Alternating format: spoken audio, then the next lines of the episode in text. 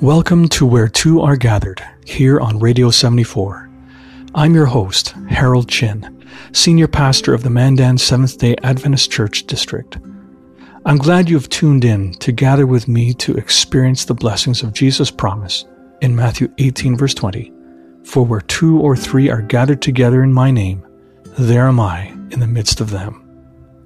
Today's devotionals are titled Moses was angry and the compassion of Jesus. But first, a special song named Midnight Cry.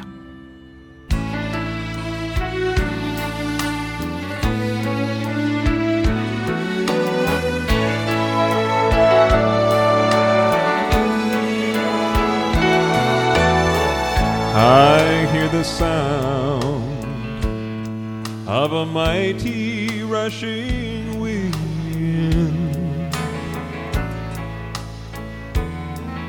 and it's closer now than it's ever been. I can almost hear the trumpet as Gabriel sounds the call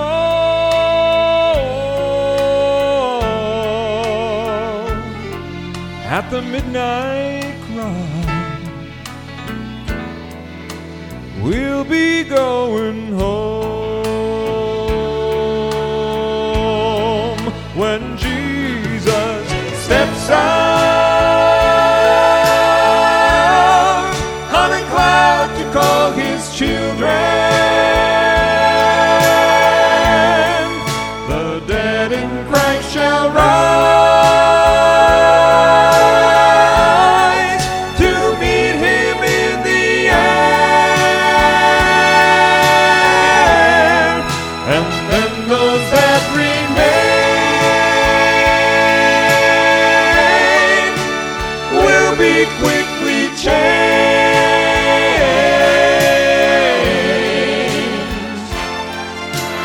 midnight cry when Jesus comes again.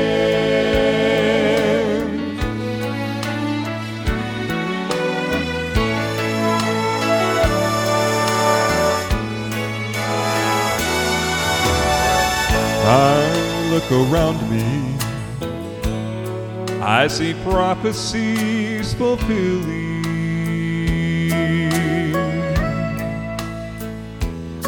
And the signs of the times.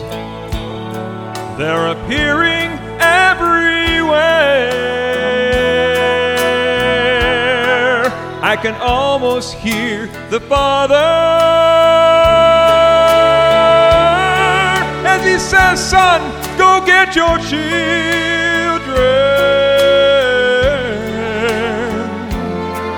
at the midnight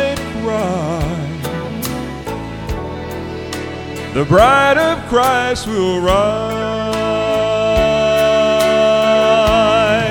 when Jesus steps out on a cloud to call his children.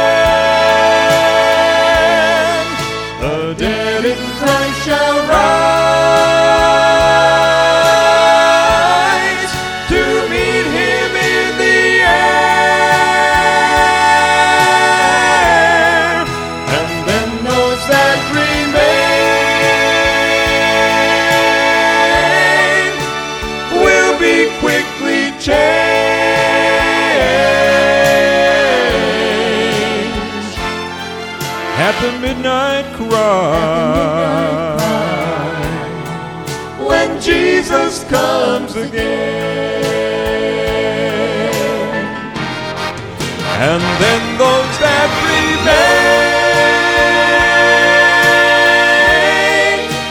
will be quickly changed.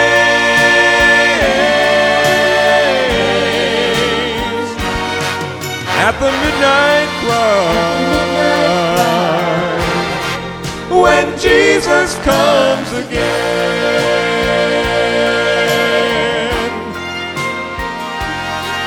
At the midnight cry. At the midnight cry. When Jesus comes again. When Jesus comes again.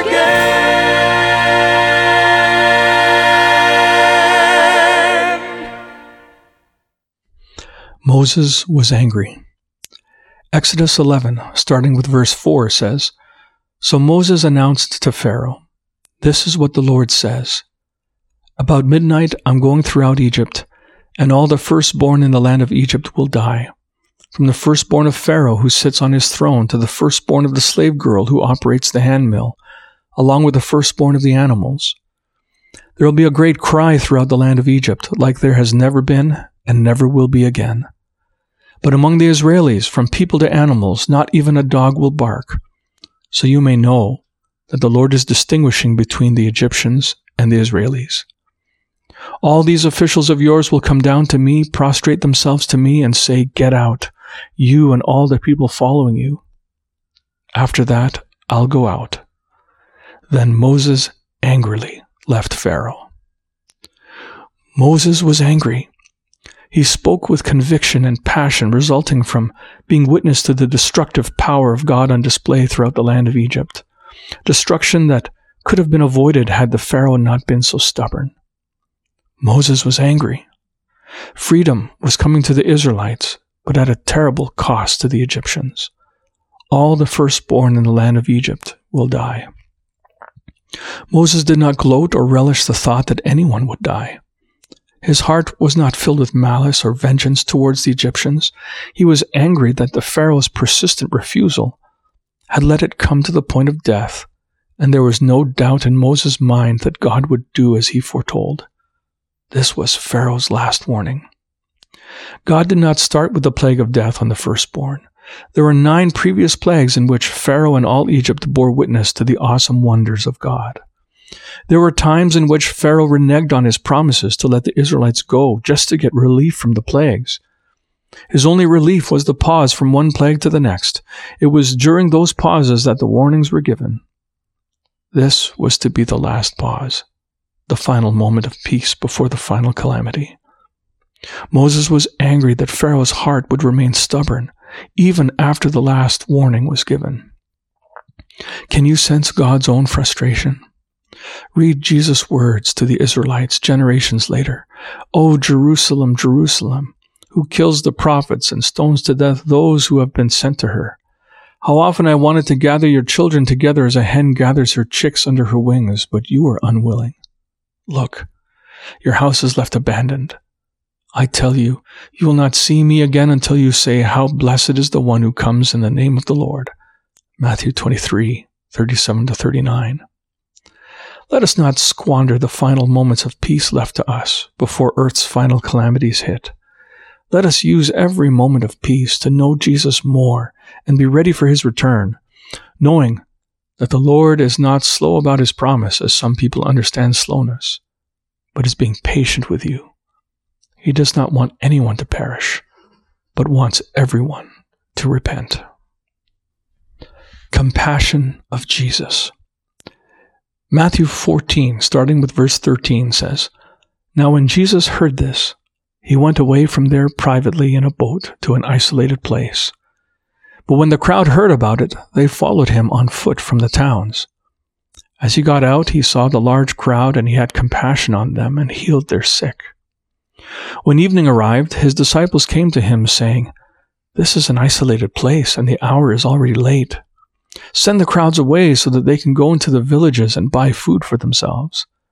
But he replied, They don't need to go. You give them something to eat. They said to him, We have here only five loaves and two fish. Bring them here to me, he replied. Then he instructed the crowds to sit down on the grass. He took the five loaves and two fish, and looking up to heaven, he gave thanks and broke the loaves. He gave them to the disciples, who in turn gave them to the crowds. They all ate and were satisfied. And they picked up the broken pieces left over, twelve baskets full. Not counting women and children, there were about 5,000 men who ate. Jesus had just heard about John the Baptist being beheaded in prison and went away by boat to be alone, but the crowds followed him on foot. He had compassion on them. He healed their sick. Then he fed them. At a time when Jesus wanted to be alone, to think about his cousin John, who had lived up to his calling with more dedication and determination than any other prophet before him, crowds were following Jesus, and they were sick and hungry. According to Jesus, John was the greatest. But John died having his head served on a plate as requested by the daughter of Herodias at Herod's birthday party. Instead of criticism, Jesus chose compassion. Instead of comparing John's demise with that of the people, he chose to heal and feed. Jesus did not forget John. What a day that will be when John is awakened to see the arrival of Jesus in all his glory. The crowds had received more attention from Jesus than John, for John did not witness any miracle performed by Jesus. But he accepted Jesus by faith and held on to his conviction brought on to him when he first encountered Jesus and baptized him and heard the voice of God speak and saw the Spirit of God descend upon Jesus. Whether you identify more with John or with one of the sick and hungry in the crowd, Jesus loves you. More often than not, life is not fair. Jesus understands this more keenly than anyone. Let's allow Jesus into our lives. Know that his compassion and love are always there for you. Whether you are in prison, sick, or hungry, or all three, Jesus has so much to give. There will always be leftovers. May you receive his love and blessings today.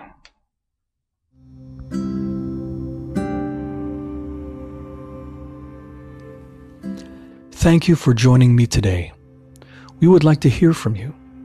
You can reach us at radio74mandan at gmail.com or leave us a message at 701 390 9147. Be sure to return here every Thursday at 12 noon and 6:44 p.m. and every Saturday at 12:44 p.m., 4 p.m., and 8:15 p.m. to claim the promise of Jesus in Matthew 18 verse 20 for where two or three are gathered together in my name, there am I in the midst of them.